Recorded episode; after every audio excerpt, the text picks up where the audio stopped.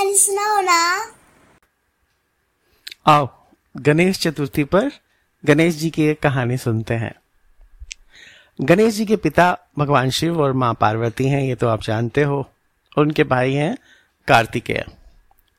तो एक दिन शिवजी और पार्वती साथ बैठे थे, और गणेश और कार्तिक पास में ही खेल रहे थे। शिवजी ने सोचा दोनों की परीक्षा लेते हैं।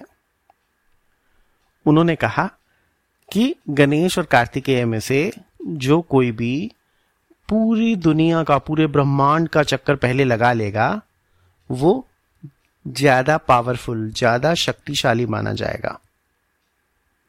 कार्तिकेय जल्दी से अपने मोर पर बैठ गए और दुनिया का चक्कर लगाने के लिए निकल पड़े। उन्होंने समुद्र, पर्वत, पृथ्वी, चाँद सबको पार कर लिया।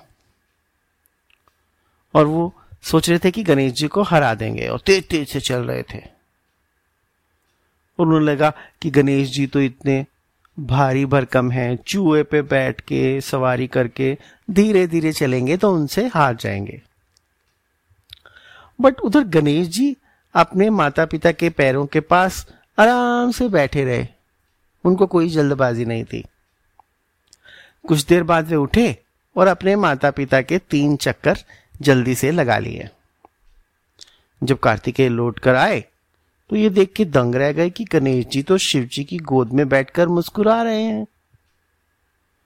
वो हैरान थे कि गणेश उनसे पहले कैसे लौट आए।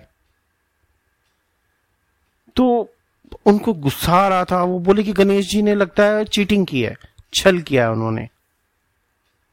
तो गणेश जी ने जवाब दिया कि मेरे माता पिता ही मेरे लिए सारी दुनिया है, सारा ब्रह्मांड है मेरे लिए।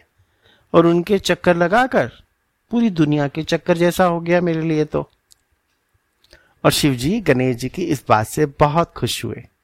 और उन्होंने कहा कि अब से कोई भी शुभ कार्य अगर आप करेंगे घर में या अपने कार्यालय में तो सबसे पहले सब लोग गणेश जी की पूजा किया करेंगे। तो तब से लेकर आज तक हम सब लोग उसी परंपरा के अनुसार गणेश जी की पूजा सबसे पहले करते हैं।